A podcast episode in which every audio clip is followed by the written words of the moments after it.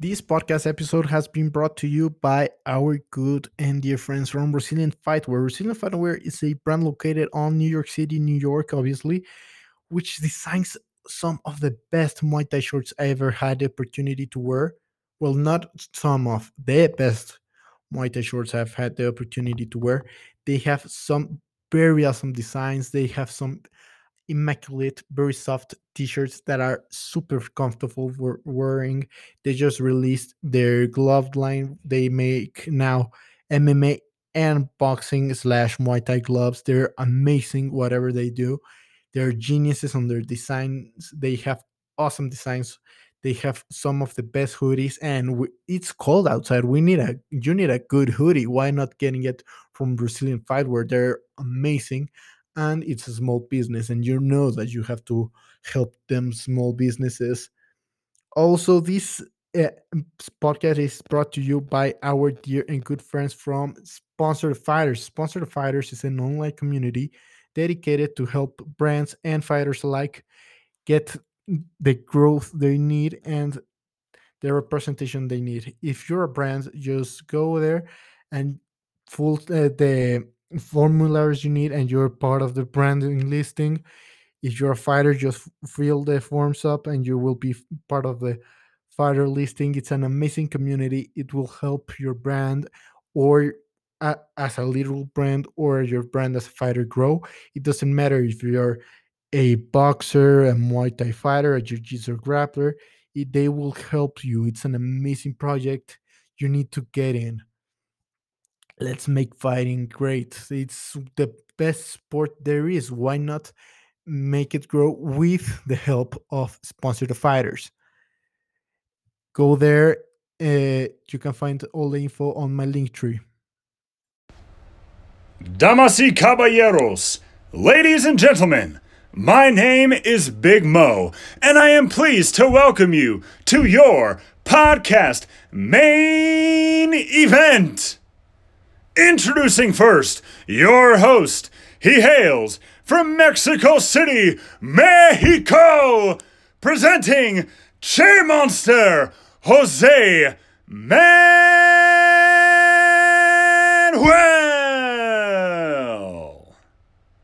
I am ready. Our host is ready. Are the listeners ready? No, I said podcast listeners tuning in across the world. Are you ready for Che Monster Talks? Okay, so today's guest is is a part of the U.S. Judo team. He's for he's a former wrestler. He was ranked number three world under the age of 21 in judo. He is right. He was going to we like all almost every high level athlete he was trying to get into the olympics but pandemic fucked us all. So here we have john trains. What's up bro? John Jayne hi how's it how's it going? All good. Thanks for for thanks for accepting the invitation. I i love your content. It's very great. It's very mo- motivational now how did you start on judo and wrestling? Um, so judo, I started uh, really young. I think probably some one of the youngest uh, ages someone could start judo. I started at three and a half years old. What? Um, so I actually wasn't even able to talk like properly at this at this time. Um, I started talking really late. So you know, my dad started me, he just like, okay, you're three and a half years old, you can walk, you know, and if you can walk, you can do judo. So he took me over to, uh, in London to like the Budokwai, which is the oldest dojo in, in England. And so he, you know, started me doing judo and karate, I think. I think, and I think the, the age limit was actually four years old, but I don't know. He got he got me in somehow. And so I started doing judo and karate at like very young age. And then I quickly just preferred judo because I think they played more games. And, you know, being four or five years old, you, you want to have fun. So I just kept doing judo since then. Wrestling, uh, my dad uh, started taking me to an uh, Iranian wrestling club in London at about the age of like nine or 10. Before then, he had taken me to a couple wrestling camps in America and like Iowa and Illinois. So that's sort of like my introduction to wrestling was in America. But then I started doing it a little more often, like about nine years old in London at, with an Iranian wrestling club, and that was freestyle. Damn, that uh, that's how I started. You you went just you you you didn't dip their toes into grappling. You just went straight at it. Yeah, I pretty much. Yeah, my dad was like, "Okay, you're doing you're doing this now." He did judo and karate. He was a black belt in both, so he just like took me to them, and I I liked it. I, I was eventually pretty good at it, so I just kept doing it. I enjoy it quite a lot. So that's nice. Yeah.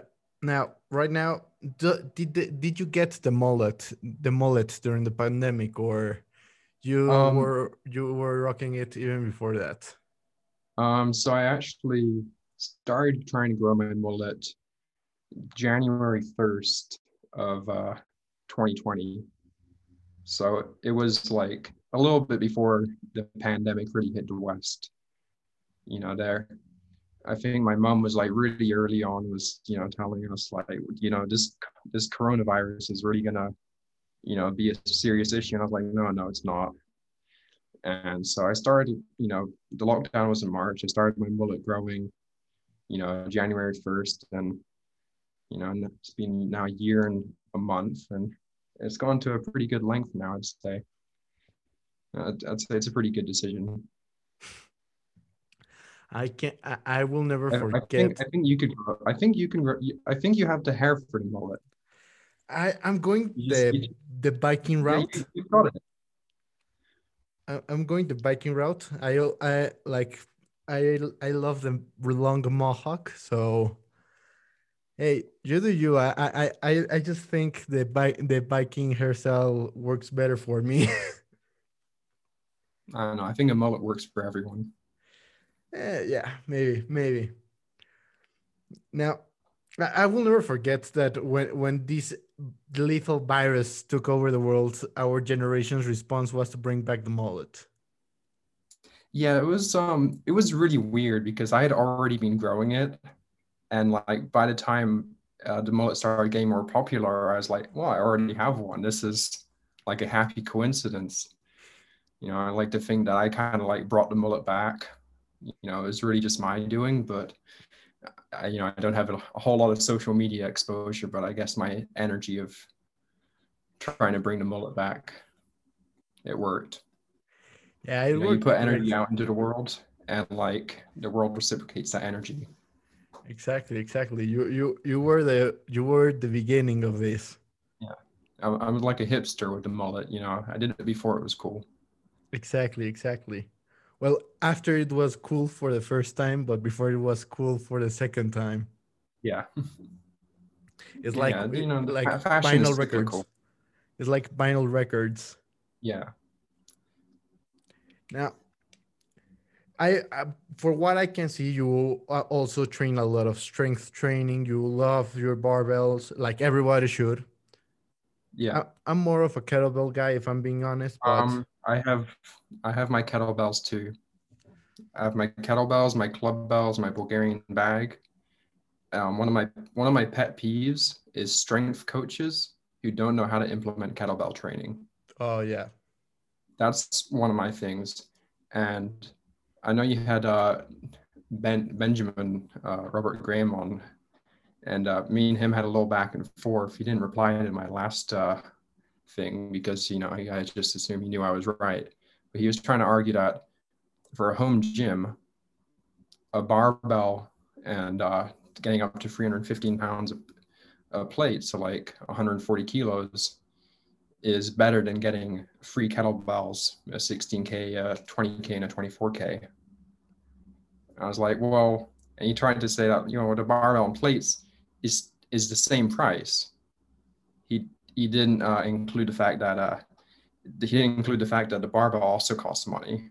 So, you know, the barbell plate is almost over twice as much as free kettlebells. And the free kettlebells will 16 to 24K will last you like a year and a half with like proper programming. Yeah, I, I sadly there's not that much kettlebell culture in Mexico, so I had to get myself a certification. I got oh, yeah. to get. I, I actually have three certifications now on kettlebell training. I love it. I even named one. Uh, you can. Uh, I usually have one right back there, and I named it Pavel after Pavel Tsatsouline, the yeah, the great, the one of the greatest men on strength training ever. I think no one can argue that. Yeah, he's definitely uh, got done some good stuff. But I actually started my getting into kettlebells is because of uh, Mark Wildman on YouTube. I, I if you watch him, yeah, because he does a lot of uh, a lot of really good instructional videos, and I was like, and it was the start of the pandemic, and I was like looking for training equipment. I was like, oh, this kettlebell stuff looks cool, Uh, and I kind of realized how much it can build up your work capacity, and just like the sort of explosiveness you can get from it, which is a little harder to really like bar- barbells are good, but they don't they don't provide the same stimulus. Like you need to use both, and a lot of strength coaches are very barbell oriented, but and like they don't they undervalue what a kettlebell can do, and they just sort of don't know. And I think like a strength coach, if you want to be a good strength coach, you need you need to teach yourself of the other like other things that you can use for training, like the kettlebells, the club bells, Bulgarian bags, medicine balls, sandbags. Like, yeah, you can't just be barbell only. The problem is they can and they do that. Most people. Oh yeah, like they can, but like yeah. if you want to, I think if you want to be good, yeah, if you want to like be able to like provide a good product, people are charging seventy five dollars, hundred dollars a month. You should be able to train more than one aspect of training. Yeah like let, let's face it uh, the barbell I, I love the barbell. It's a great tool for getting stronger but the barbell only works it builds muscle but the kettlebell builds athletics. Yeah i mean you could say like olympic you could do olympic weightlifting which is another like that's you know another another thing coaches some coaches are only focused on the power lifts which if you're a powerlifting coach that's fine but if you're a strength and conditioning coach, you need to be able to teach the Olympic lifts as well. But like one of the main things is barbells. It's pretty hard to train any sort of like unilateral uh, motion, or just any like just just movements which are a little more uh, transferable to like grappling or something. Because grappling, it's rare that you're like pulling with both arms at the same at the same strength. Like kettlebells are more yeah. sort of you're using your body and then you're twisting back in. It, it provides a better stimulus, I think, especially for the conditioning. Yeah. Because you know, doing you know, hundred kettlebell snatches or hundred kettlebell cleans is a is a doable thing. Doing like 50 cleans of a barbell is just stupid. You're gonna die. Well, you're gonna break something. Yeah, yeah, you're, you're you're gonna mush something. If Something's gonna crack that shouldn't crack. Yeah, I mean it's it's it's like it's it's pretty much determined that like CrossFit is not the best way to train. Doing high rep Olympic lifts. Yeah, well, low, very low. Maybe if there's very low weight, I don't know. Maybe I should. Yeah, but then you're someone... not getting a proper. Then you're not getting a proper stimulus. Exactly. You're working resistance not not strength maybe that's a that we need to separate all that because yeah. something we need to take on consideration that resistance training is different from strength training and that and both of them are different than technique training yeah but i still think olympic lifts keep them to low reps yeah i i i, I yeah. completely agree with you i actually i prefer to do like when I'm working with the kettlebells, I'll do a lot of repetitions. But if I'm going to do like deadlifts and all that, I want to get sure so, uh, that my technique is so on point that I will do a lot of sets, but I will do one to two reps, but I will do 20 sets of one reps. Still quite a lot of volume. Uh, I like to stick. I like to stick to low reps, low sets on the barbell, but go very heavy, and sort of provide a stimulus that you wouldn't get with sort of other sort of training. Okay. Like do use the barbell for what it's really good for. Yeah. Well, actually, my my protocol calls for uh, two set, two reps, but eight sets of two reps. Yeah, that's pretty good. I know um, West Side uh, Barbell uses that uh, sort of t- uh, 10 sets of two as their sort of like speed strength uh, sort of thing. So they do, uh, you can do it very fast and then they sort of have like a short time interval between sets. Mhm. So that sort of builds that like anaerobic alactic capacity. And that's something I've been implementing with my Olympic lifts because I, Olympic lifts are kind of like the highest out power output exercise. So I do one rep every minute on the minute for like 10 minutes of like hang snatches or uh, block cleans or uh, jerks. Just sort of something that's like easy to do because I, I don't quite have the technical efficiency to like do a snatch from like the bottom position. So I do hang snatches and like cleans. I'll do block cleans just because I can do a little more weight. It's a little, it's just like a little less fatiguing than like doing full cleans, Yeah. but you still get similar similar stimulus. If you if you were on a deserted island, but you're going through a fight camp, okay? You're you're going Yeah, to a camp. yeah. You're, it's like Fight Island, like the UFC is doing, or Mortal Kombat. Your choice, your choice. You can only take one piece of equipment to get stronger. What are you taking? That's a tough one. It'd be some either a kettlebell or a Bulgarian bag, I think. I've never had the opportunity to work with a real good Bulgarian uh, bag. I've worked with sandbags, but they're not the same. The form, the Yeah, the Oval. form of the Bulgarian bag is more like a sheep. Um, I think that's what they're modeled after. Is uh, the Bulgarians used to just grab a sheep by the legs and then s- swing it around and like carry it.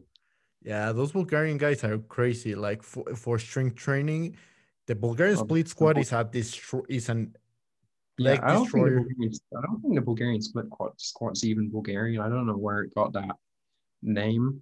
Um, and then like even like the Romanian deadlift, I don't even know. I don't think it's Romanian.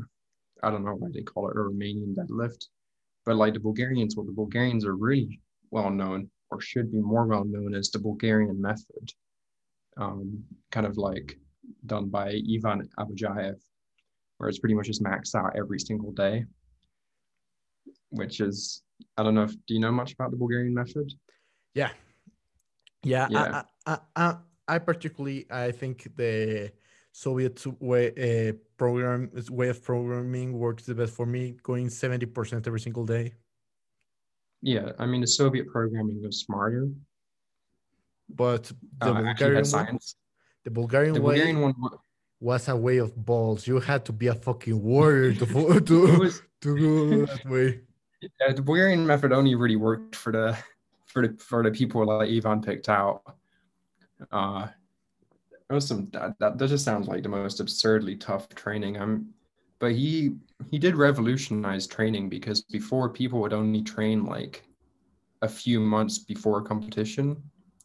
And then Ivan came in and is like well that's clearly not enough. First we need like we need to be training twice a day every day. And then that's not enough. We need to max out every single time If you die, you die. He, I, I- think he Yeah. he was a real inspiration behind Ivan Drago. The this whole idea of if you die, it's your own fault. Don't be a pussy. Try not to die. you know you you, ex- you expect to lose soldiers in a war Exactly. Let's face know. it. That's that's his way. That And- was his way but of thinking. in his his system the, the bulgarians back uh, back in the bulgarian golden era you know for weightlifting at least the bulgarians beat the russians or beat the soviets so like the soviets had like, access to the same drugs the same you know so the only real difference was the training and the bulgarians won so you know That's true. That's something I forgot about. Right. uh, Let's face it. And I that, think yeah, that's I think another thing the. Bulgarian method, sorry, is they, it was the competing regularly, Yeah. 12 times a year, um, and then doing test meets all the time. I think that's probably what really aided to their successes. They went to a competition, they were so used to it that like they can go in and they know that they can like they can perform. They don't get any nerves. They go into it like they've done it before so many times.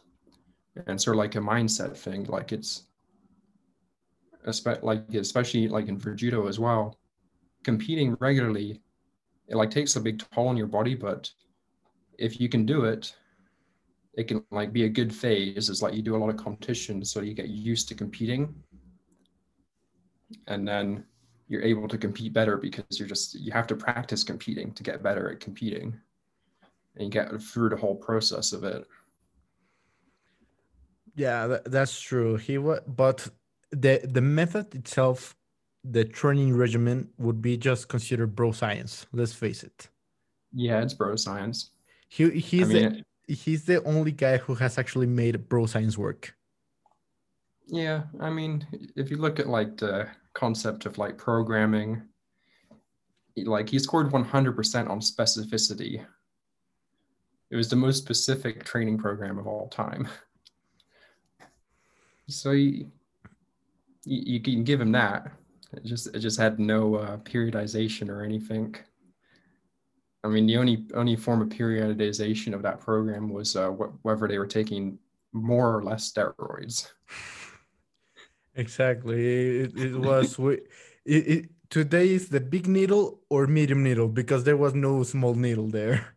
I think they were. Ta- I think um, Max Aita um, from Juggernaut. He talks about his uh, time with with Ivan, and Ivan would just like tell tell them to take pills. I think they're taking pills of D-ball, which I don't know. That just sounds like a terrible time. It sounds crazy. I wouldn't like to do that because I I have both of my shoulders have been dislocated. I fucking hate that. I don't know how, but my I think like my shoulders are now my strongest muscle according to the proportion. That it was a good price to to take the, the dislocated. I, it was worth it if I knew it, it was going it, this was going to happen, but I don't I can't mm. imagine someone train doing Olympic snatches and all that shit without destroying their shoulders every single day. No, I imagine. I imagine most of them have pretty destroyed shoulders by now. I don't think you go through that system without uh, losing something. Now, as as we previously said, you you make some great content on TikTok, and now I I- I'm pretty sure you've seen this trend around on TikTok. The what's your favorite whatever says about you. Like, yeah, I think so. Yeah. Now I'm gonna give you a series of lifts and uh, exercises, and I would like your opinion of what does that say about that person. Okay. Deadlift, the traditional deadlift, Conventional deadlift. conventional deadlift. Simple, a little simplistic. It's a good lift. It's probably one of my favorite lifts, but it's also it's a simplistic way of thinking about things. Sumo deadlift. It's mildly more complex, but still pretty simplistic. Deadlifts are some of the most simple movements, I think. I, I love it. I, I would love to be able to do. But it's it's it's a, a you, you slightly care about mobility. Yeah, I think you it's simplistic, but mobility. it's just it's it it's simple, but it's smart training. Yeah, I, I hate. I'm I'm six six, so I'm too too big for the barbell. Like I'm ninety percent oh, legs. Oh yeah. So the problem is when I try to do sumos, I end up doing the frog stance deadlift that is like a somewhere in between between a traditional uh, standard deadlifting and the sumo way, which kind of sucks. Yeah, that's um, yeah, that's tough. I know. I just watched a video of Brian Shaw and uh, Robert Oberst, uh, you know, fit, trying to fix Robert Oberst's deadlift form, and like the wide stances seems to be better for tall people. I I, I don't really know. It's tough. it's tough. I, I it's a great exercise. The ass to grass front squat. Front squat. Front squat. You like you like to suffer. You're into BDSM. You're you're something there's something touched in the head. it's it's a really good exercise. It's just uh it's a tough one. You have to respect someone who just who focuses on the front squat like that. Just I think regular... also for athletic performance, it's also one of the best exercises. So yeah, I say even in even in terms like performance, it's I'd say like you know like you have the two deadlifts. I think front squat's a better performance exercise. So like you know, got to give yeah. respect to that person yeah also if you if you do that even though like even if if, if your program says that you need and you're not suffering you don't want to make any excuses to before doing them i think you have to have some inner demons and something like that i mean people and some people enjoy suffering i mean no no no good wrestler says that they didn't enjoy the hard trainings. Yeah. Every every good wrestler in America, especially, enjoy like they they'll like they enjoy like the really hard trainings. That's what they really love. Uh, they're great. I love them. I, I love hard training. I, I've never wrestled. There's not that much yeah. wrestling culture here in Mexico, but on Muay Thai, we ha- bo- boxing, we have Mexican boxing style. That shit is crazy. Like Mexican Mexican trainers are like the Bulgarians. They don't have the most scientific approach to training most of the time, but they will make you. Mm. They will make a man out of a boy. Yeah. That I, that I think that's something very important because we need you need to be tough on the mind. If you take the more scientific approach always, you won't develop the mental toughness you need sometimes. Yeah, I mean, the, the coach should be scientific to some extent, but they need to, the athlete needs to like spend more time training hard and thinking about all the science behind what they're training. Yeah, there should be a balance, like one or two yeah. hell weeks. Yeah, well, hell weeks can even be scientific though. Exactly, exactly. You can you can actually make on bro, bro science, actual science. Yeah. I mean, you know, the science is in bro science. It's it's in the name. Exactly. Now, shoulder press, kettlebell shoulder press. Oh, that's a lovely exercise.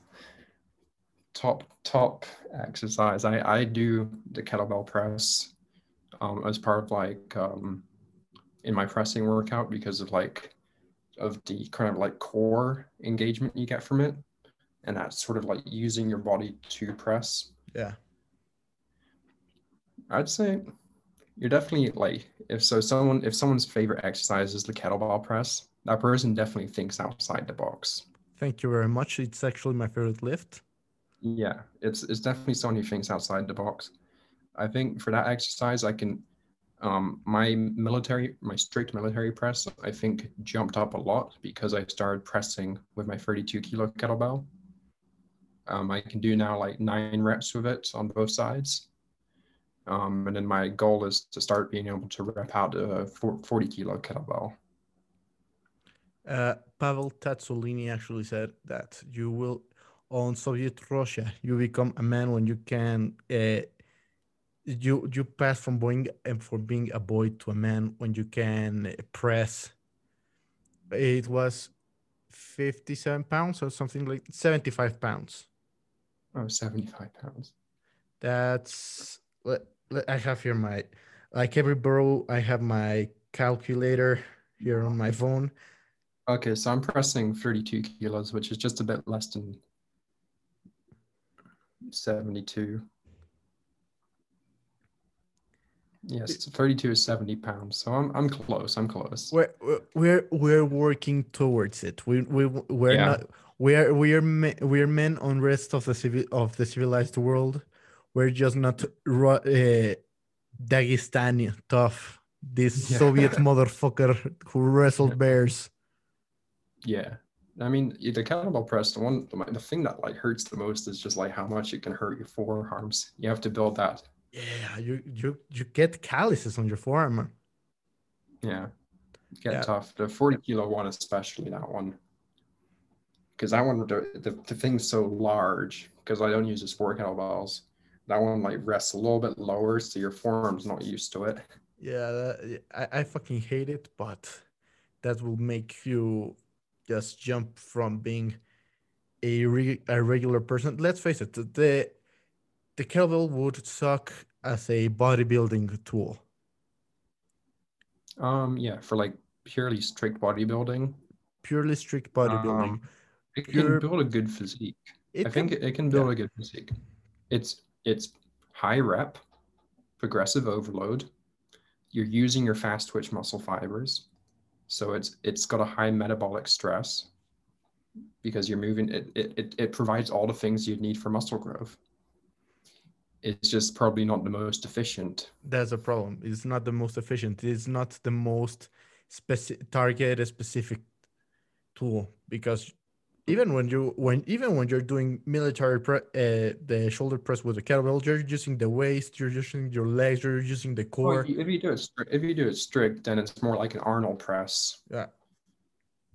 So you know, I I think uh, um, you know if you do it strict and you're not using your body too much, like the strict press is actually a pretty good shoulder exercise. I think that improved my military press by like 20 kilos. So like, I don't know, it's it's pretty good exercise. Yeah. the kettlebell swing. You think outside the box, but you're but in outside of the box, you're just as simplistic as the person who does his favorite exercise is the conventional deadlift. That's true. And It's you probably over you you probably overemphasize how important the swing is. Damn, I, I, I used to be that guy. My my grandpa to this day he does 100 100 swings every day. That's I mean I I think it's really it's really good. I think it's a good way to meditate as well, but Yeah, it's it's, it's it's, it's a very good exercise. It's not like going to save your life, but it will probably help like get rid of back pain and stuff. So yeah, the skull crushers. it's just a it's a weird exercise to have be your favorite exercise. You're kind of a bro if that's your favorite exercise. The bro, now the bench Not press. you're not a bro scientist, bro. You're just a bro. bench press. You're a bro science bro. The, now the broest of all bro exercises there are. Bicep curls. If you do a strict bicep curl like on the wall, then you're a different breed of human. Someone who tries to max out a small muscle group is uh like that is an interesting person, Yeah. especially because of how easy it is to just tear your bicep. yeah, I, I They're, fucking they're, they're, they're living life on the edge. That's scary. But let's face it, most people who whose favorite exercise that is the bicep curl, they are fuck boys and bros. Yeah, they're they're just they're just bros. They're not they're not working for performance. yeah. Although I did recently add bicep curls into my programming again, Uh-huh. And just because I noticed I just noticed I I, I haven't been training my biceps at all, yeah, at least uh, directly. And biceps are like pretty important for grappling. Yeah, that that's crazy. Like right now, especially any sort of under, any sort of underhooks, any Oh, sort of just like quick poop. It's it's a lot of biceps. So like uh, I was like, well, time time to start doing my more biceps. Hey, it's a fun exercise. You feel like on a badass 80s movie. Yeah, it's it's a it's it's a good exercise. It's it can be useful. Also, you also it's like the most basic exercise there is. You feel you you feel very it's a very nostal- nostalgic exercise. It's a very romanticized It's, exercise. it's, what, it's what it's what you started doing. You started doing bicep Yeah. curls. You know, you go back to your roots. yeah, you're you're going back to your first days of lifting. Do you have any yeah any other exercises on your list? Yeah. The overhead squat.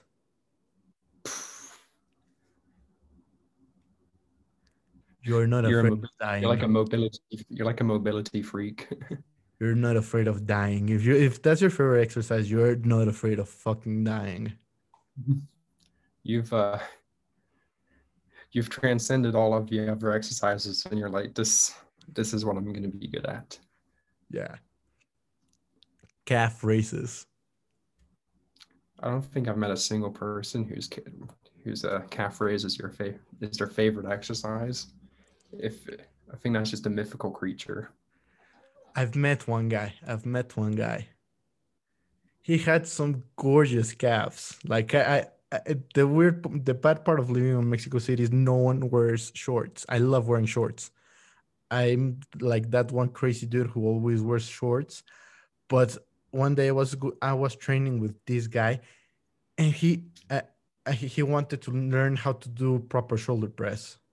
yeah So he went. I went to the gym with him. Some beautiful fucking calves, which I'm super jealous because being a tall guy, Yeah. you always have very skinny looking uh, extremities. Sadly, Yeah, i think if your favorite exercise is the calf raise i think you you've uh like you've purposely gone against the norm like you you couldn't quite cut it to be the best of the norm to be the best of like the regular things so you're like okay i'm gonna be best i'm gonna be the best at this one like there's one thing that's against grain yeah, like you've gone you've gone like a, a side about path to be the best at something but uh, something that no one does yeah. If your favorite exercise is the calf race, your favorite Star Wars character has to be Jar Jar Binks.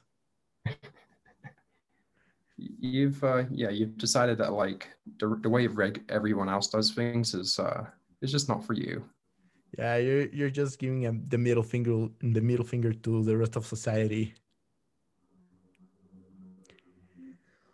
Now, the last but but not least is the leg press. It's a, it's a pretty bro exercise. I don't know. I am. I you like easy it's- stuff. It's it's trying to. It, It's a it- little easy. You like you like you like to pretend to lift heavy. yeah, it's it's kind of cheating, unless you're Ronnie Coleman pressing one one thousand pounds. Yeah, dude, it was a thousand kilos, I think. The puta madre, that's yeah, Fuck. it was uh, it was a thousand kilo press, which I think only like Eddie Hall and Eddie Hall and Larry Wheels both did. Well, Larry Wheels, I don't know in, on what he is, but he, I, don't, I, I sometimes I, I see him and I think that guy is not human. I don't think he is. Also, he he looks like nerdy with his glasses on, but you hear his fucking That's that's deep voice and you're like, bro, what the fuck? Yeah. He should he He's should get yeah. contacts. He, he's one of the free. He needs to get contacts, and he will be the scariest man alive. I don't know. His his glasses, his glasses make him more human.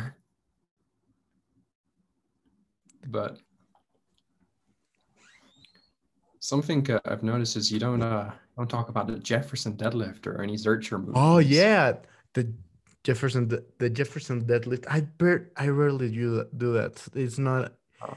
It's never been on my programming, but when I'm just broing around with my homies, like everybody does, sometimes at the gym. Let's face it, we'll Yeah. bro around.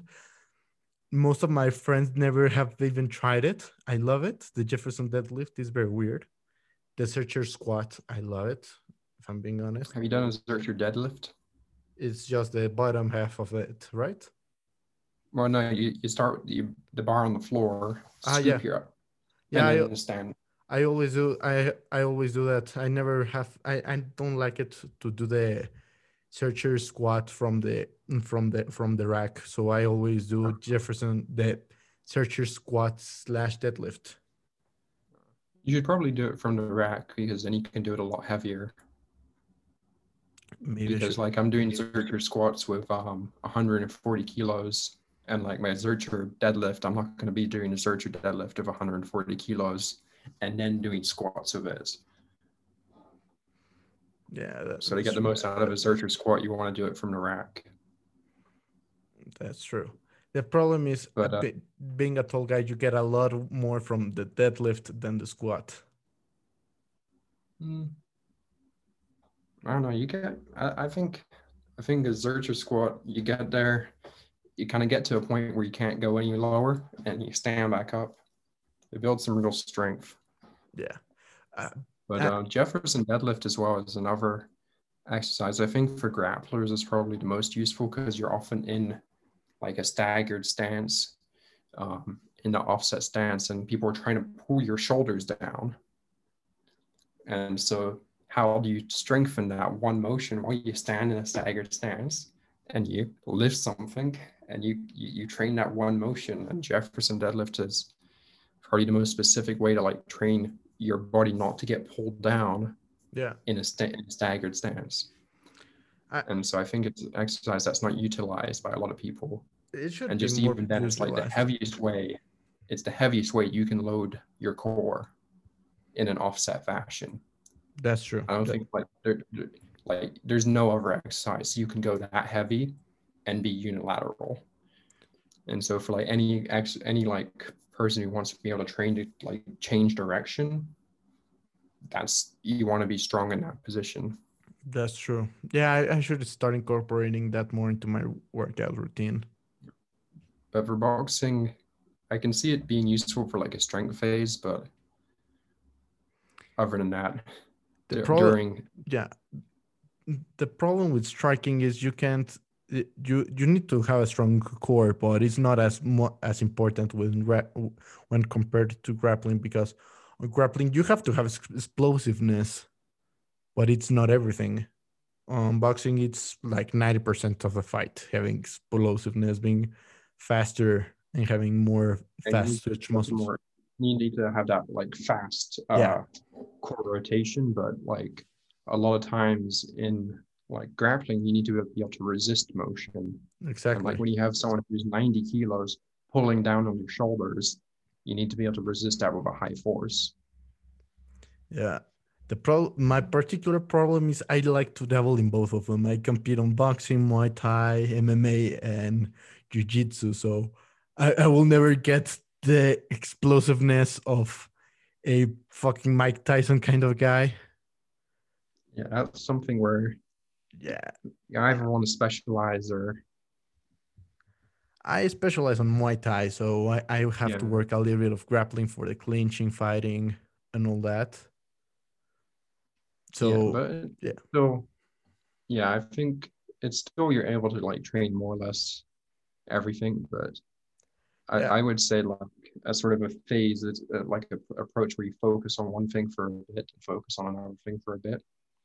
It's sort of a little bit like the West Side thing where you have one main exercise for like two to three weeks, and then you pick a different exercise that you're going to max out for two to three weeks, like so that way you don't you don't like you don't like build you don't like it doesn't become stale and you don't like plateau you keep improving Yeah, that, that's a, way, a great way of thinking. The guys are from West Side, but I, I I think you might you have to be crazy to be to work out with them.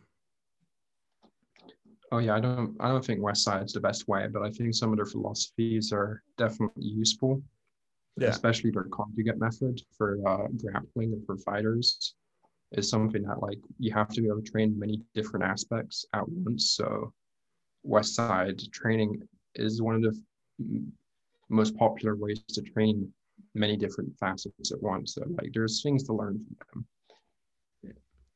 And also just their mentality is Brutal. is in, in, interesting. Something like things you can take from it. Yeah. But I wouldn't. I don't. I don't think it's the best way to do things. Bonus exercise: hip thrusters. It's actually a good exercise for boxing. Yeah, yeah, I, I actually like it. I like them. I don't like the way that people look at you when you're hip thrusting 200 to 225. They're like, bro, what the fuck are you doing? They look at you weird, but It's it's like one of the best ways to load your glutes. Like only two people do hip thrusters.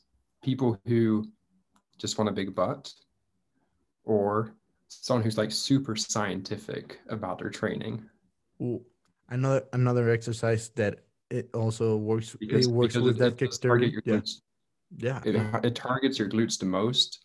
And if you know about training and about performance, having strong glutes is going to be one of the driving factors in how fast you can move forward. It's your biggest, like it's the biggest muscle that propels you forward, especially for a punch. That glute, you need to have that glute to be really strong to drive and to drive your drive your hips into the punch. Also, the Bulgarian split squat. Yeah, that's another one. But hip, hip thruster, you can load much heavier. Yeah, that's true. Like, let's be honest. Sometimes you're you're using 15 kilos for the Bulgarian split squat. If you're doing it at the end of the of your workout, you feel like you're fucking dying. Yeah, I'd say split squats are more just a mobility exercise, in my opinion. Hmm, really? I mean, there's Yeah. ways to train single leg strength, and I think like lunges and stuff you can get heavy on, but like, it's not the heaviest way you can train your legs. I can agree on that. Yeah, it's it's a weird kind of exercise. I love it. It especially for for Muay Thai. I, I think it's a great exercise because you will fucking kick someone to I think like a zerch, uh, I think like a zerch or split squat's probably really good. Ah, yeah, yeah. I think it could work great for that. Now, eh, what's your biggest pet peeve when grappling?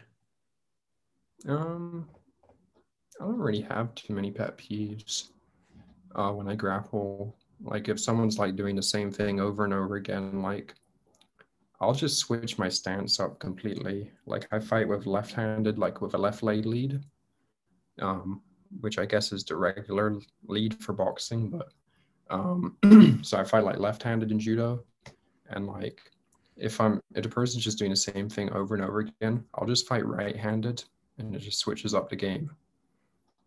Like it, I don't. I think the only thing that really annoys me is someone's like coming over the back of my head and like hitting the back of my head, because like I don't want a concussion and getting hit in the back of the head's not really that fun. I, I was talking more about the smelly guy that exists in every fucking gym. I just don't exist. That doesn't exist in uh A fucking gym. with the people I train. right now thank thanks god the on the gym i work i, I train at right now well i used to because pandemic but on my I, where i when i train thanks god there's no smelly gay guy i once i was the smelly gay guy for one time and i still feel bad for it Yeah. No, I I just it's just not something that exists like I've come across in like my time. Like even during training camps, like uh like where like there'll be we'll be in a training camp for like five or ten days in like Austria or something, and you don't have any access to washing machines. Like gis don't get that smelly in that sort of short period of time. I i think I we, we have to agree powerful. to disagree i have to agree to I disagree know. I imagine it's terrible. It's just it's just not something I've come across in a long time. Like I've, Yeah. I've, I've experienced it back when I was like 14, but and it was like some like middle aged man I'm just like, this is not fun. like grappling with like a stiff middle-aged guy who smells bad. What what do you think is the exercise that gives you the most bang for your buck when related to grappling? Hmm.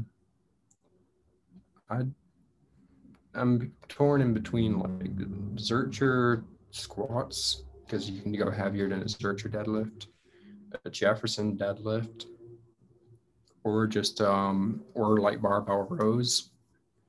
I know barbell rows um there's sort of like a, a small correlation between like how good a jujitsu person is, like a BJJ guy is, and how much they can barbell row.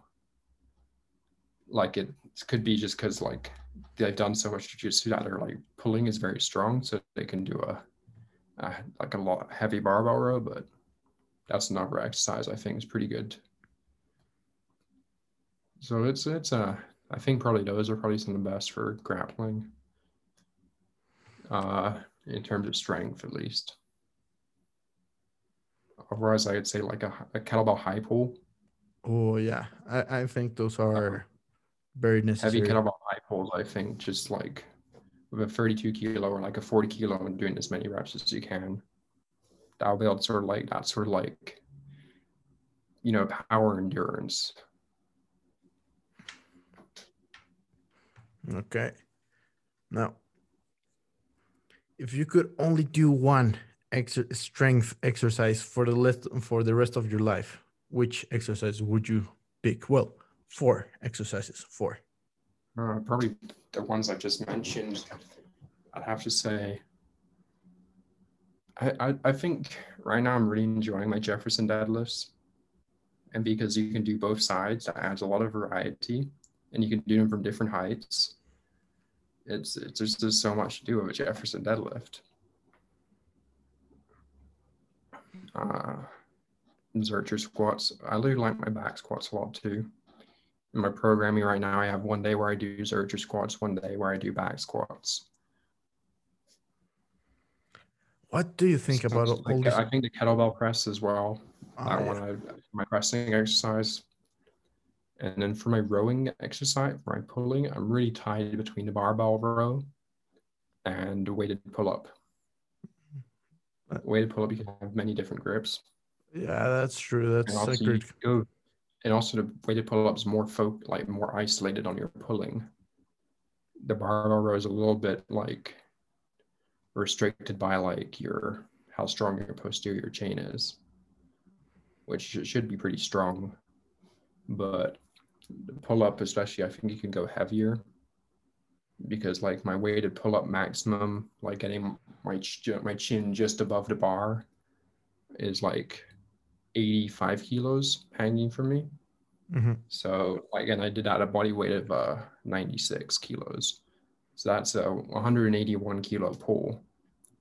Like, there's no way I'm doing a, a barbell row of 180 kilos it, like the form would be terrible and I might like throw, throw my back out. yeah. Now, how much? Uh, what What's your opinion on all these bro science addicted guys who actually do no do no programming or or whatever for their training? I mean, there needs to be method to the mad to the madness there needs to be method. But to some extent, like like um, Eric Bugenhagen said, the best program is the one you stick is the one like you're enthusiastic about. Yeah. Like even supposing suppose there is a program like a per, like scientific perfect program. If you aren't enthusiastic to do it, it's not going to be the best program for you. So like, and then the Greg, you can take from Greg Doucette, train harder than last time. So if the person's going in and training harder than last time, and eventually, you know, they're gonna need to like have a deload week, and then you train hard and then you just build back up and deload. You've you've built your training cycle. You go in, you train hard, and last time eventually you need a rest and you do the thing that you're most enthusiastic about. And like I think that's with exercise selection. Like people say, like, oh, you need to do a Bulgarian split squat. You need to do this. You need to do like why? Why? Like if yeah. you aren't enthusiastic about it, you're not going to get that much out of it. You're going to not like training. You're not going to you're not going to be enthusiastic to go, to go train. Like the most important thing is to be infused, like to have your full like mind body to do the exercises because then you because especially when you're enjoying it you get the most progress out of it. Like with anything like if you're trying to learn um, a subject if you hate that subject you're not your brain is just not going to accept the information. But if you're enjoying the subject your brain's going to accept the information much easier. So it's the same with training. If you're enjoying it you're going to get way more progress than if you didn't then you're not quite enjoying it. You don't it doesn't feel right. Uh, you need to pick the exercises that you enjoy. And sometimes it's good to experiment, go outside the box, do things that are uncomfortable. But I think, you know, for you need to definitely like play to your strengths sometimes. That's true. Now, what's what's your opinion on this miserable kind of scum from the planet that skip leg day? just I mean, I just said like you should stick to what what your strengths are. And I mean, no one's gonna like tell Julius Maddox is like, oh, you're you're focused on bench press. You're trying to break the world record bench press, but you don't. I mean, he does train legs, but like he, he's just focused on bench, you know, maxing out bench. But no one tells him like, oh, you should max out squat too. Like, I don't know. It's for me. Uh-huh. Like I think that I think you should do legs, obviously, but like it's not. You should just like you should. Everyone should want to train legs, but I wouldn't force someone to do like. They should want to be uncomfortable. If you and could... I don't know how you would. Yeah, I don't know how you would like train someone to want uh-huh. to be uncomfortable to then want to do legs well that's how grappling goes like you're never you're at the beginning you're not comfortable at all, at all. like i started grappling rel- relatively old i started grappling really grappling because i i used to do a very bad kind of grappling when i was like 16 to 19 but when i changed like academies and I started doing grappling with real grapplers, I thought I was going to get killed, but I love it. You need to be like it's like learning how to swim. You don't you don't want to feel like you're drowning, but if you never feel how it, how it is to drown a little bit, you will never learn how to stop that. Yeah. I think also just like building strong legs is just in general important but I think people I think people who overemphasize the importance of leg day just ran out of things to talk about. Benjamin is going to hear yeah. that and he is going to hunt you. He can try. Now, in which moment of your lifting career did you get the does someone get the right to wear sleeveless t-shirts? You can wear a sleeveless t-shirt whenever to be honest. I think i think like dress just dress for the job you want. I have never thought about it that way.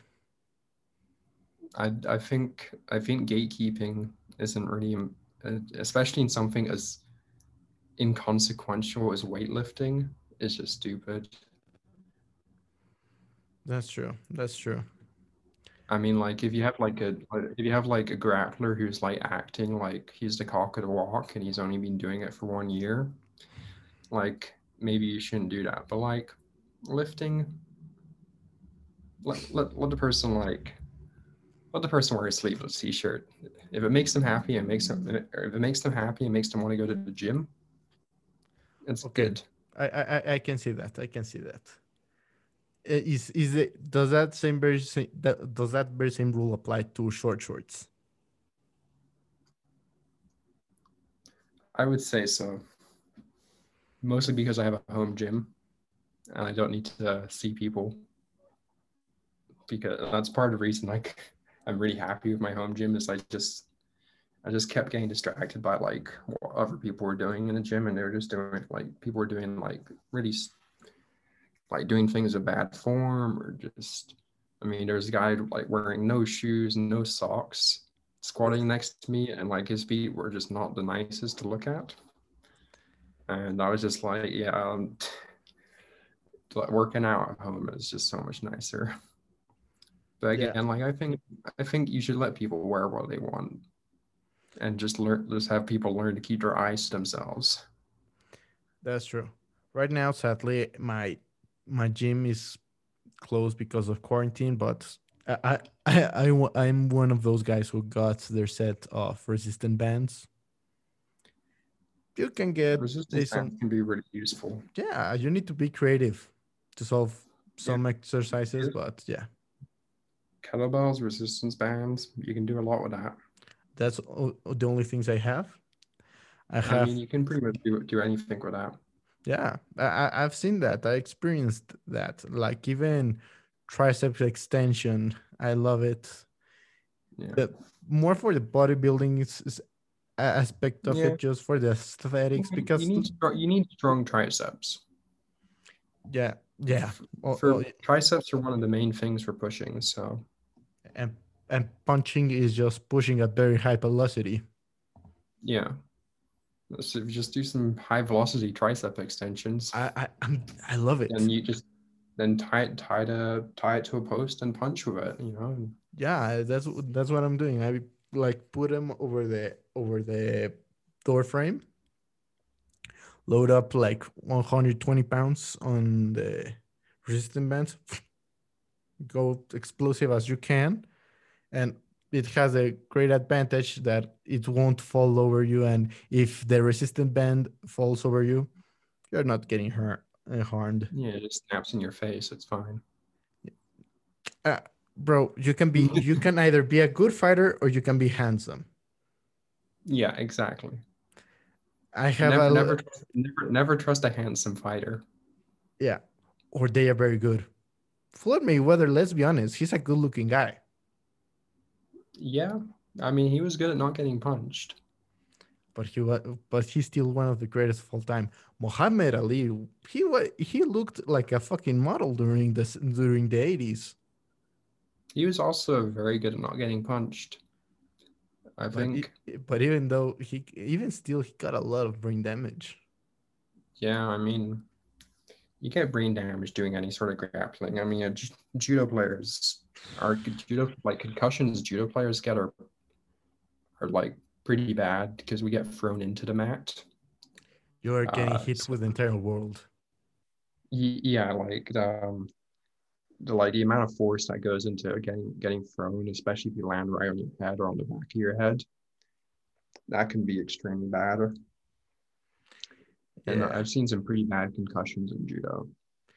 Yeah. The CTE I've seen people like the is per, like person just like does not remember the entire day fuck. and then is out for like months and months. fuck the, the CTE topic is something very very scary. Yeah, let's be honest. The. CTE is scary, and I'm not looking forward to it. I'm really hoping to figure out a cure by the time I'm 40. I, I've heard I've read that cre- that creatine also works a lot for helping with brain damage. Yeah, I've I've heard of that, and that's part of why I take creatine. Uh, that's why I went back to creatine. Right now I have it. You can see it. Yeah. I do. How do you like? How do you take your creatine? Because I'm that this is the second time I take it, and the first time was over a year ago. Yeah. Dry scooping creatine, I think, is better than just mixing it with water. I mix it with like water and fruit punch, Oh, yeah. and so like it's like my morning drink of like you know like you drink like 500 mils of like water in the morning. I just like mix like uh, fruit punch, water, and creatine, and just like drink that in the morning to hydrate. I and I I'm- find that to be epic. I usually mix this with uh, if I'm not like dry scooping it, I mix it with coffee or Monster Energy or I think I think drinking it with sugar is actually meant to be good for the absorption, but I'm not a scientist, so I don't know. we're we're closer to bro science than actual science, but things gotta wear Yeah. w- w- for what sci- I it's can see. it's, it's, scientific, it's scientific bro science. Exactly. It's high level bro science. It- It's top notch bro science because let's face it, real real scientifics are not just want don't want to max out their squats. I mean, where do you think scientists got the idea to test certain things? They get bored. They got it from bro scientists. The bro science, the hunch, the experience. The person's like, I think this this feels like it works. And then eventually someone's like, okay, let's test if this works. But- sometimes it does, sometimes it doesn't. But, But, let's like, face it, some some of that bro science has to come from boredom. The, all, all this actual science behind the bro science has to come from a place of boredom. I mean, some stuff is like comes from interesting stuff. I mean, blood like blood flow restriction training came from like I think came from like war wartime where people had wounds and stuff and like You like, tried cutting up restriction to stuff and like people are like oh let's train uh, it came from like rehab to like let's train let, let's train like injured limbs with blood flow restriction Have you tried a blood flow restriction training? I've not. Um, I don't think I need to because I don't need to be in any any hypertrophy phase. But if I ever decide to move up a weight class, I will probably do blood flow restriction training because I have a lot of trouble getting to above 100 kilos. How much do you weigh? I weigh like right now 97 kilos, which is really heavy. Usually I walk around 92 to 94 kilos. Mm, okay. but I used to compete in the minus 100 kilo weight class from 2014 to 2019. Yeah, yeah, 2014 to no, 2014 to 2018. I competed in uh, under 100 kilos, and that's where I was ranked third in the world in under 21. And I would weigh 91, 92 kilos. So I was giving up eight kilos competing in the weight class, and the weight class below is 90 kilos. So I could have just cut the weight, but I was like, no, I have the theory. The theory is like, if I'm lighter, I'm faster. If I'm faster, I can move around better. I can throw these like, and also the judo level at under 100 kilo was like the people weren't as skillful. Uh, it's it's, like it's just what the brute I'm like- strength. Yeah, it's like I like it was sort of basically like to beat brute, brute strength with skill and speed. Yeah, I, I'm I'm on my progress to doing that. Like my last Yeah. fight, uh, my, my last Muay Thai fight was on 79 kilos, which I usually walk around like on 86, something like that. But I'm Mhm. trying to get to 90 kilos because that's where people are just lose all their skill. They're not athletic at all. Yeah. And I just want to But- fucking kick someone on the face really fucking then- badly. But then once I left juniors, once I left under 21, and you get to the senior level and under 100 kilos senior level, like those guys are some real monsters. Like those guys are like cutting from 110 kilos to get to 100 kilos. I'm like they were just they just like they were real men. Like they were just too strong. But I kept competing there. But now since I moved to under 90 kilos, and I've dealt with the strength of under 100 kilos. Like, like these are like just real monsters. And now, like anytime I fight someone in 90 kilos, I'm like, your strength is nothing compared to what I'm used to. Like you, you can't, you can't like be that, like you can't challenge me. Where so you don't cut weight at all. um, well, now I, I, I didn't cut weight when I fought under 100 kilos, but in 2019 I decided to move down to 90 kilos because I got because I just under 100 I got I was just too small, and so now I cut. Um, so usually during competition phases, I'm about 94, like 92 to 94 kilos, cutting down to 90 kilos. So it's a two to four kilo cut, which isn't so bad. Um, right now I'm 97 kilos because I'm I've just been like doing strength training for a year. And so I just got bigger. But I'm trying to like lose the weight back down to 94 kilos because I don't want to be doing a seven kilo cut. Yeah, cutting weight always sucks. Yeah, we have night before weigh-ins, but it's like eight. The weigh-ins are like 8 p.m. You wait, and then you have to fight again at like 9 or 10 a.m. So it's only 12 hours, um, and you have to sleep like at least eight of those hours. So you just don't have the time to properly rehydrate and stuff. I have I had cut weight for days that I have same weight same day weigh-ins. It's not the smartest I've, idea. I've, no, I've I've done that. I've had morning weigh-ins. Um, I used to cut from about 80, 90 to 89. This was for my senior year of wrestling mm-hmm. uh, in university. I was cutting from 89 to 90 kilos, uh, cutting down to 83 and a half kilos. So about six to seven kilo cut um, in five days and a weigh in in the morning. that was pretty terrible. But I don't know how I survived that, to be honest. I think I was just in a state of like such, um, I think my brain was in such a state of like suffering that like it could just do anything. And I was also like competing division free. Like, there's a big difference between competing against division free wrestlers in America and competing against professional athletes on the world tour. Okay. Like just the level of the level of seriousness is like different. You can get away with stuff with being like with being weaker like wrestling in division free.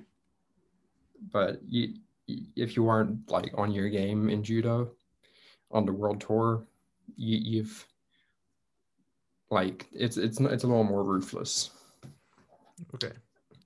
Now, uh, go, let's go to the fact that let's be honest, there's stereotypes related to most sports.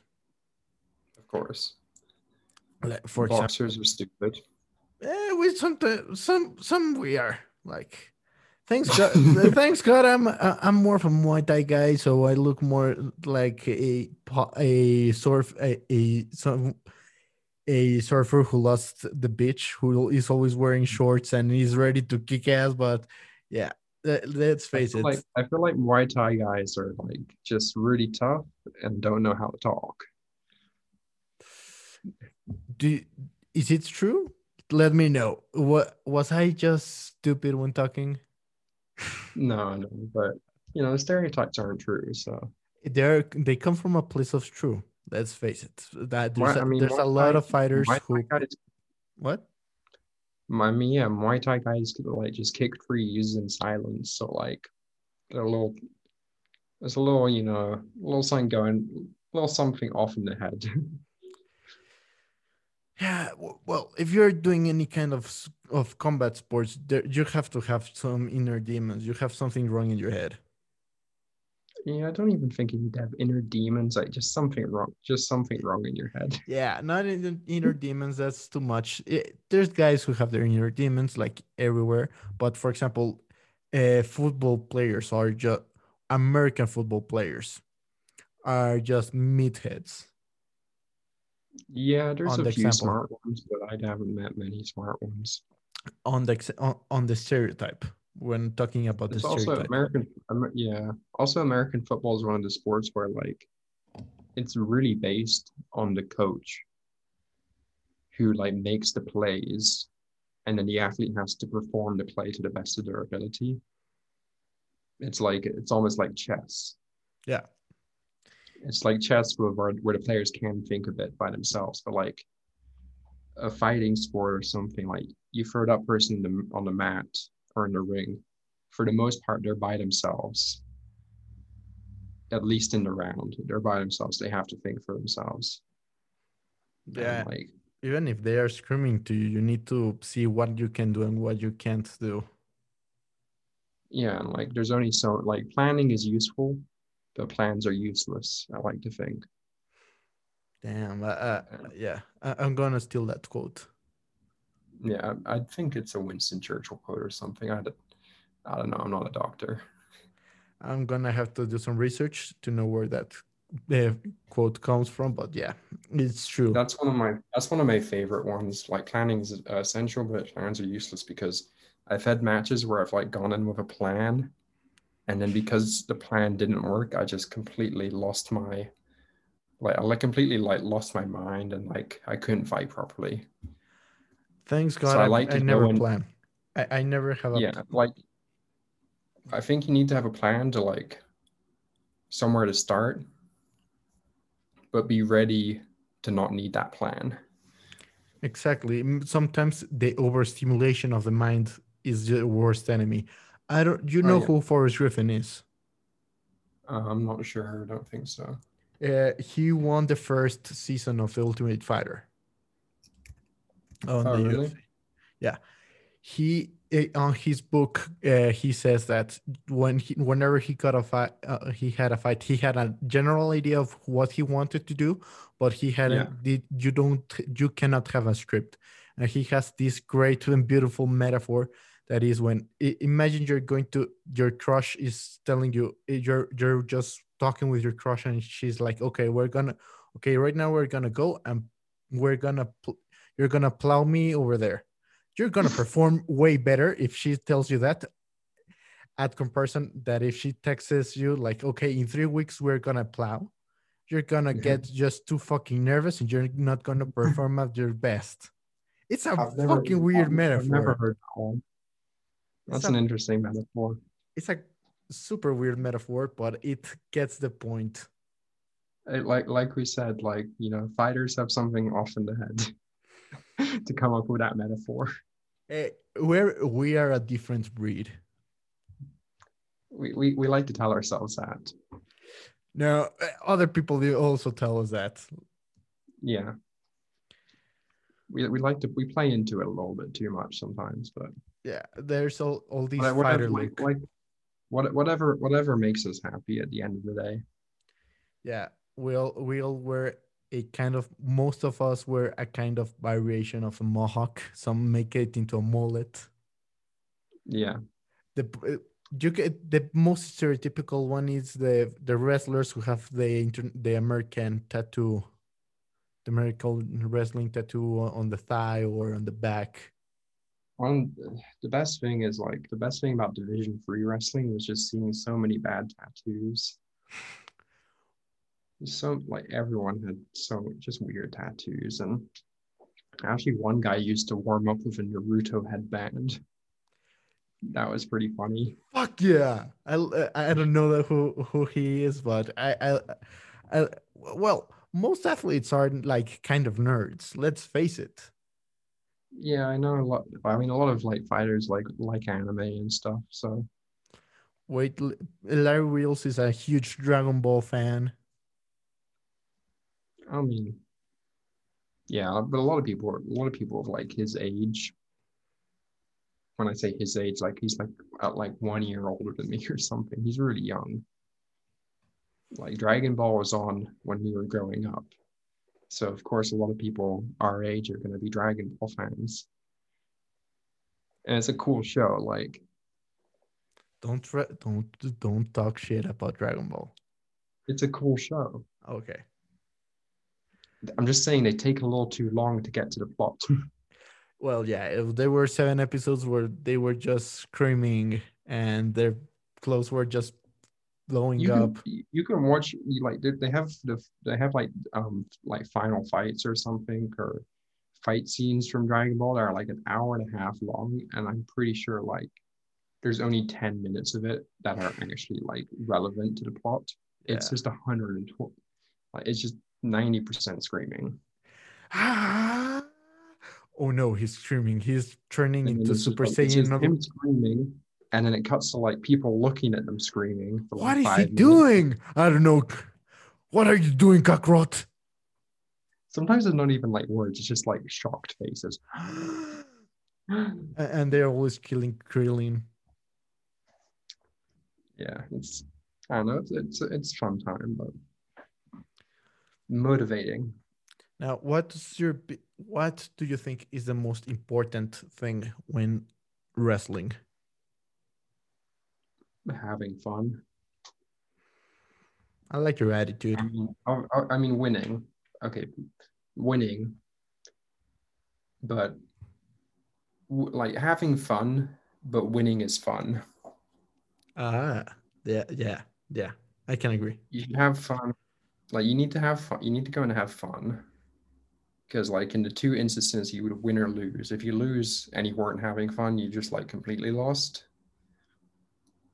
And if you have fun and you win, that's a win-win. Now, what's what are your if, if goals? you are having, also, if you aren't having fun, you won't want to come back and do it again. Like you need to enjoy.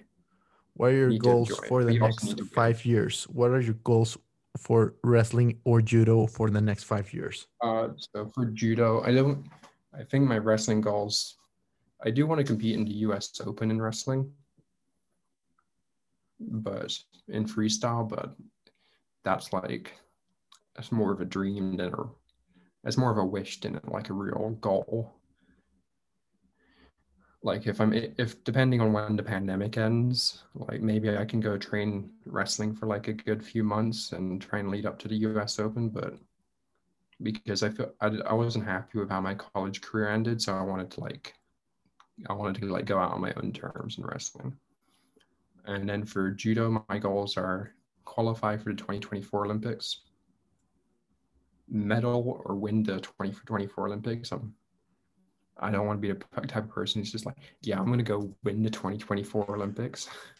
You should have that that mentality. Uh, have you read uh, Kobe Bryant's uh, Mamba mentality? I didn't, but what it's about like just believing you're the best. Uh, no, not exactly. He it's more like him tell, eh, thanking everyone for being there. Eh, but he's like, I was an asshole. I'm being an asshole made me a champion. Uh, on, I was an asshole in the court and while training, and that made me a champion and all that shit. I, I'm a huge Kobe fan. Like I actually teared up. I I've cried like Yeah. a bitch when he died, to the level my grandma died a week after him. I was all out of tears for for my grand for my grandma's funeral. That's tough. That's tough. But- uh, but yeah, well, But like for, almost for almost out of tears. But but for judo, like one of my goals is to become like a rank top 10 in the world and then to like hold that ranking for several years. how old are you? Because I think I'm 23. Oh, okay. So I think by 20, you know, I need like by 2023 or 2022, 2023, I need to like shoot my ranking up to top 10, hold that ranking for a few years, and then that's like something where you can be like, I was pretty dominant for several years. Like I want to have some like a little like some dominance for several years because like you can like going out there and winning one competition is like it's like a fluke sometimes. Like i want to have like success that's like you're able to repeat the success. Yeah. Uh, sort of like khabib like khabib where like people couldn't figure him out. Mhm. Okay, like you i want want to to be I wanna just be like i want to be like good like different like good to like where people have trouble figuring out how to beat me like GSP, yeah Fyodor, Fyodor Emelianenko. yeah being able to do lots of different styles and like Now, I can assume you also see some fights, MMA, Yeah, boxing. yeah do- Who do you have today, McGregor or Poirier? I want Poirier to win. Um, he trains uh, like in the same sort of like area with like some of Florida judo players. Um, I follow like his strength and conditioning coach on YouTube, like Phil Daru. Also, I just want like McGregor to shut up by this point. I think we all want that, but it apparently it's impossible for him to shut up. You you saw he even said that technically he's still the champion because they never gave Khabib the the the belting ceremony never took place because he jumped out of the cage and started throwing hands at Dillon Danis. Yeah, that, that was the best thing. Real respect. Like I respect Khabib for that. Yeah, yeah. Like- Khabib's a gangster. Habib Habib took like the phrase like talk shit, get hit to the next level. Yeah, he's the next level of gangster. He never talked shit. He just yeah, Got- know, but no, like uh, like McGregor talked shit and he got hit.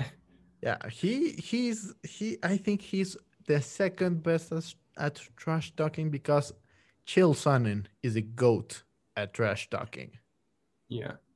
Well, McGregor was like really good back in the day, but now it's just like gone a little old. Yeah, I'm gonna fuck your mom. Okay, and what else? I'm gonna fuck your fucking country. That's it. I don't know, it just it's just gone annoying to me. Yeah, after Eddie Alvarez, I was just tired of him. Even when he fought Alvarez, I was like, yeah, this kind is kind of cringy. Yeah. And like it's very obvious he does it for the money and stuff. Like like it like it, it, it loses the appeal when like you you see through the facade. Also, I think I have a huge problem with McGregor is his fan base. Oh yeah, but like everyone's fan base is bad at a Nah, certain point, especially especially in fighting, Stipe, especially when it comes to fighting. Because like even like now the Eddie Hall and Thor fight, like anytime you anyone anytime anyone ever mentions Thor, just so many Eddie Hall fans like Eddie Eddie Eddie Hall's gonna knock him out. Eddie Hall's gonna knock him out. like like yeah sure, but like on every single post. yeah. The Stipe, the Stipe, the Stipe Miocic fan, fan base is a great one because they, they're very quiet. They're like, no, Yeah. I think he could have been a uh, Fyodor. That's about it. Yeah, the McGregor fan base is always talking about how motivated McGregor would beat Khabib. But He- like, yeah, but they're 12 year olds. but yeah, but like this concept, like a motivated, like, don't well, you can't make excuses. You're You like every time you fight, you have to be the best. That like that's the best version of yourself in that time. yeah. Like it doesn't matter how you trained or like, unless you got some like injury or something that you couldn't control. Like, that was the best version of you that you could put out. Yeah. like like if you could say like oh i wasn't motivated but that's your you're in control of your motivation Exactly. Yeah. If, if I don't know if they were fighting outside, and it was pouring hell, and you and just let and the the mat was all wet because of the rain, and just left and they ground and pound you because of that, that's out of your control. But motivation comes within you. Let's be honest. yeah yeah i mean a good coach can motivate you even more And the the the Rocky but it helps, soundtrack, it helps to be it helps to be self-motivated the Rocky soundtrack always motivates people. exactly Now, which kind of music do you hear? Do you listen to before a competition? uh, before a competition i have a playlist uh, it's mostly um, sort of like hard like harder stuff like um XXX uh, Tentacion, um some Brockhampton. Um it's a mix really. It's tough to like get me hype but also relaxed. Oh yeah, Like like if I was listening to something like X Gonna Give It to You by like DMX or Sonic Curl, something that's like really like focuses your mind, like narrows your vision, that's not good before a fight. Because for a fight, you want to be able to be like relaxed and be able to like see The- different options. you need to be So I, loose. I need to listen to something that like gets me into the into like energetic, energetic, focused, and also able to like think of the different options. So Yeah. it's a- Yeah, I wouldn't listen to XXX Tentacion because I, I his his music is just too. It some it, it's what I hear when I'm sad. Is what what I hear when I when He I some, just he has some angry. He has some angry music too. uh yeah well, but yeah, the general vision of XXX Tentacion is that that that breakup music, just like Juice Yeah. World. Yeah, but no, he, he has some. He has like a mix of like so, some of it's angry. Um, he has like Kamiata Plus. He's uh got some pretty angry music. I mean, really, the best you know thing you can do is you listen to sad music, you get really sad, and then you build up to like more angry and angry music Just- into like the point where you've just like you've you've lost any sense of self, and then you can just go fight like as hard as possible with like no no regard no regard to your own safety. I'll have to try to do that. I will start with Juice WRLD. All girls are the same. Yeah, com- completely like destroy your yourself before you go fight. So Ha- you have you ever- Have you ever heard uh, Juice WRLD's uh, All Girls Are the Same? Of course. Bro, you start with that shit and you end up with Rob Bailey and the Hustle Standard beast just ready to fucking kill someone. Uh, it's probably not the safest uh, safest thing to be doing. No, you need to balance it out. You need uh, the recipe for a broken heart and then beast. Ro- I don't know. More, I prefer more happy music before I fight. To be honest. Yeah, if I'm being honest, I'm more of the stereotypical guy who's always with the fucking headphones, just lit, getting amped up. But right after, right before I'm, I'm getting ready to fight, I just go pray for a minute, and that calms the, it calms me down. And okay, now, That's probably pretty smart. I just do what I just do whatever I feel in the moment. To be honest. I mean, I don't want to get like I don't like getting into too many superstitions. Because when you get into too many superstitions, then you're like thinking about the superstitions more than the actual fight. Yeah, I just go get ready, get amped up, pray, Yeah. and I'm ready for war. Sounds like a good plan.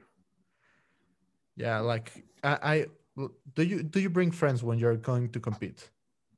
No, because I compete internationally. Ah, yeah. So sometimes I'll have my training team. Sometimes I have like the team, like some of my friends are on the team. But uh other times I'm like the only American competitor at the competition and like I don't really know anyone.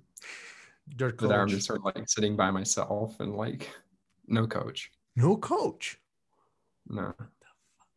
That's tough. I haven't, I haven't really had a coach uh, since like uh, 16, maybe 15, 15, 16, when I started to like uh, grow a little bit out of uh, my club coach, um, like my my childhood club. Especially when I started to like compete internationally and like move to America. Um, so like I pretty much just moved away from my club. So like um, my club co- coach couldn't really make it to all the international competitions. So I was uh, mostly just competing, Damn. just uh, and teaching myself, like just sort of like building up my own um, style of judo based on like what he taught. Because I pretty much do the same techniques that I did when I was 14. I just do different variations and different setups now, and like, but it's still pretty much the same stuff I was taught from my club. That's nice. Like the idea of not needing a whole team behind you. I I I really want to develop that into in the future. It would be nice, but to be honest, every Mhm. every single good player has a coach and a team behind them. I'm just being I am looking to get a coach like uh, for like the senior level, like an elite coach because like you're comp- I'm competing against professional athletes with professional coaches with professional team like national funded teams. It's it like it would be like a cool story if I can like become the best just oh. entirely on my own on my own like brain. Like this is like this was entirely my like I, I built everything. I, like I built this in judo to like become the best, but like it's a little bit like I'm not giving myself the best chance. Yeah. Like I'd rather come out and be like, yeah, I, I was the best player and I had a coach, than rather say like, well, I was a mid-level player, I but I was did a- it by myself. I was somewhat good. I was really good. I was not championship level, but I was great. Yeah, I want to say I was like, I would say I'd rather say I was one of the best Yeah. than just say like, oh, I was good. Also, like a good coach is a great company. You like, let's Well, be honest. It- it- also you- also i would learn more i would Yeah. learn more to have a good co- and then because i also want to get into coaching later so like it would be good to have more experience with like a good coach um like with like elite level coaching to then um in order to learn more about coaching yeah. What do you think makes a good coach a good coach? able to adapt to the player i think is probably the most important thing um obviously make the player successful. Like have a high efficiency rate with their players is important. Um although I, I know that's not always possible. And that's like that's very tough to do is be like have very high efficiency with your players. But like being able to produce high quality players but and being able to also like mold your like have specific training for your individual players? Like not have any sort of template sort of stuff? Yeah. and also being able to motivate your players i think is important. Being able to make like have your players have fun. And then like properly communicating with your players. Now, if you could go train six months with any athlete, dead or alive, who would you train with? Hmm. Dead or Six. Well, actually, I, I would know. He's a judo player. He's who I want to like have coach me. The French judo player Darcel Yanzi. I think his judo is some of the like very. It's very pretty. It's very technical. And hopefully, I can follow through with that dream. Let's hope. Let's hope. Let's knock on Yeah. wood.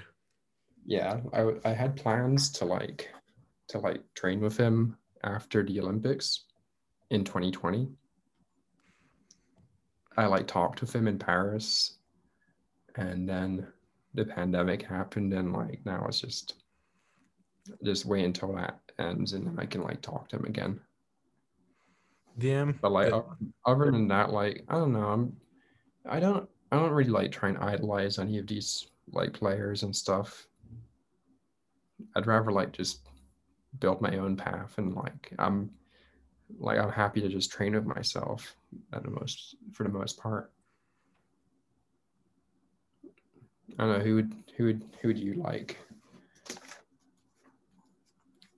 Who's your favorite athlete you'd want to train with Damn, I would love to train. I I I would love to train with John Wayne Parr or Kevin Ross, which are Muay Thai fighters. yeah so I grew yeah up. training I grew up watching them. I, I like I had Kevin Ross on the podcast. It it has been my biggest fanboy moment moment of my entire life. I was I just like training, I feel like shocked. training with Eric Bugenhagen. Actually, training with Eric, Eric Bugenhagen would be pretty fun.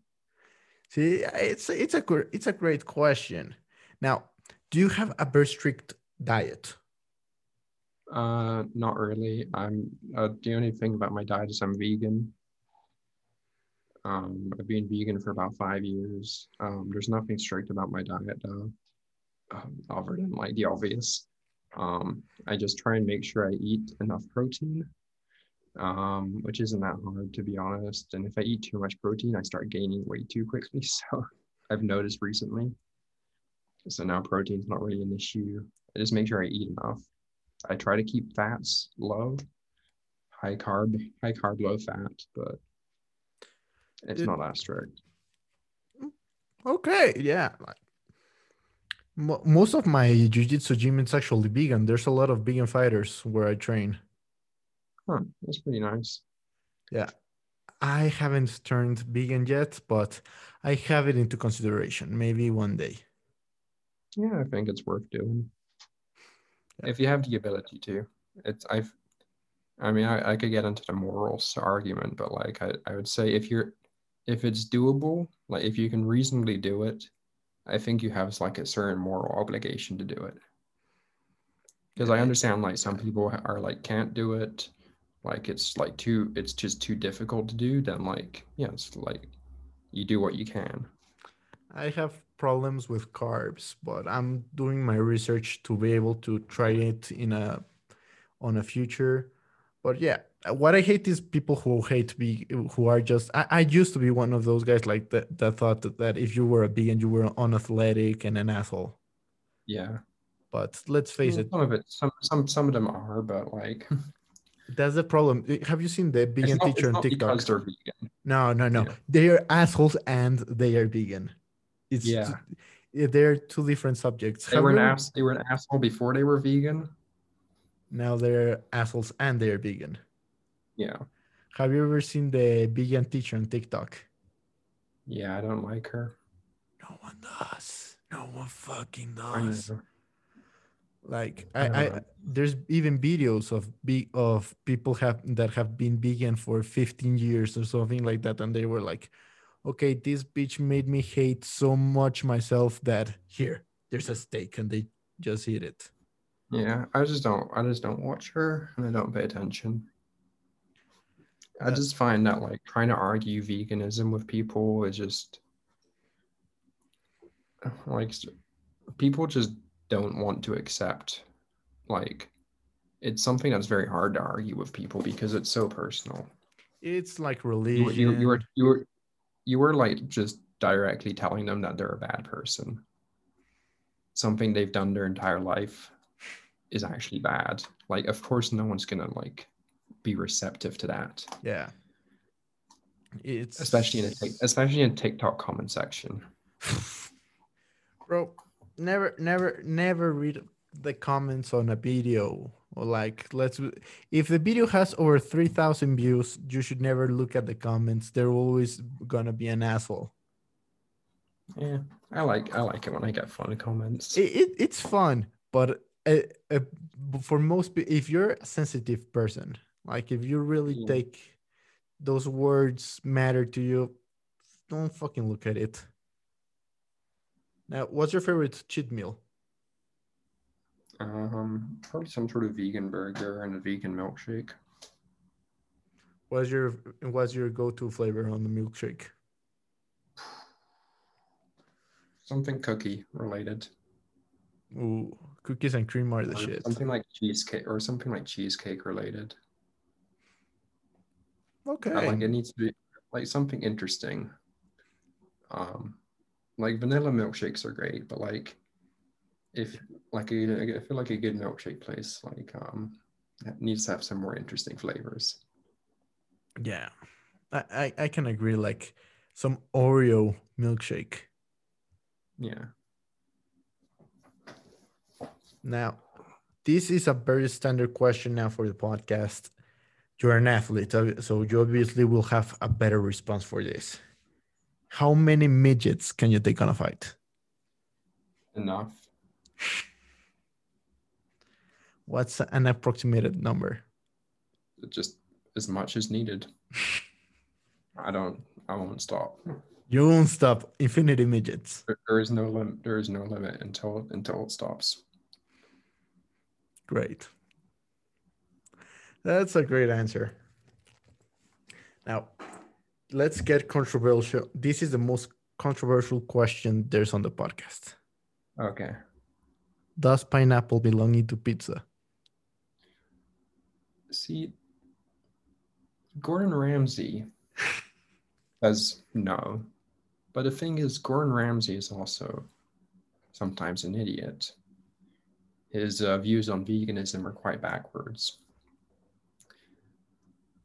Which is interesting because he actually does um, try to at least make sure there's vegan options, or at least he understands the you know the importance of you know separating like your when you're cooking vegan or cook, cooking vegetarian he understands the importance of separating the meat and stuff like when you're cooking. But i think i think pineapple on pizza does work because you know sweet and savory works together great answer the fact that you even got gordon ramsay into the conversation was even better. I like, I like. Uh, if you haven't noticed, I like to reference um, different ideas. I I I I re- I saw that since the beginning when you were talking about the Bulgarian training method. Which yeah, I, I like to. Uh-huh. No, please. I, I like to reference where I get my ideas from. I think it's just probably something I'm used to from like university, from like re- doing references, but it also like adds validity to your claim. Yeah. I can agree with that. I, sometimes I do that, but sometimes you I feel a bit a little bit too pretentious.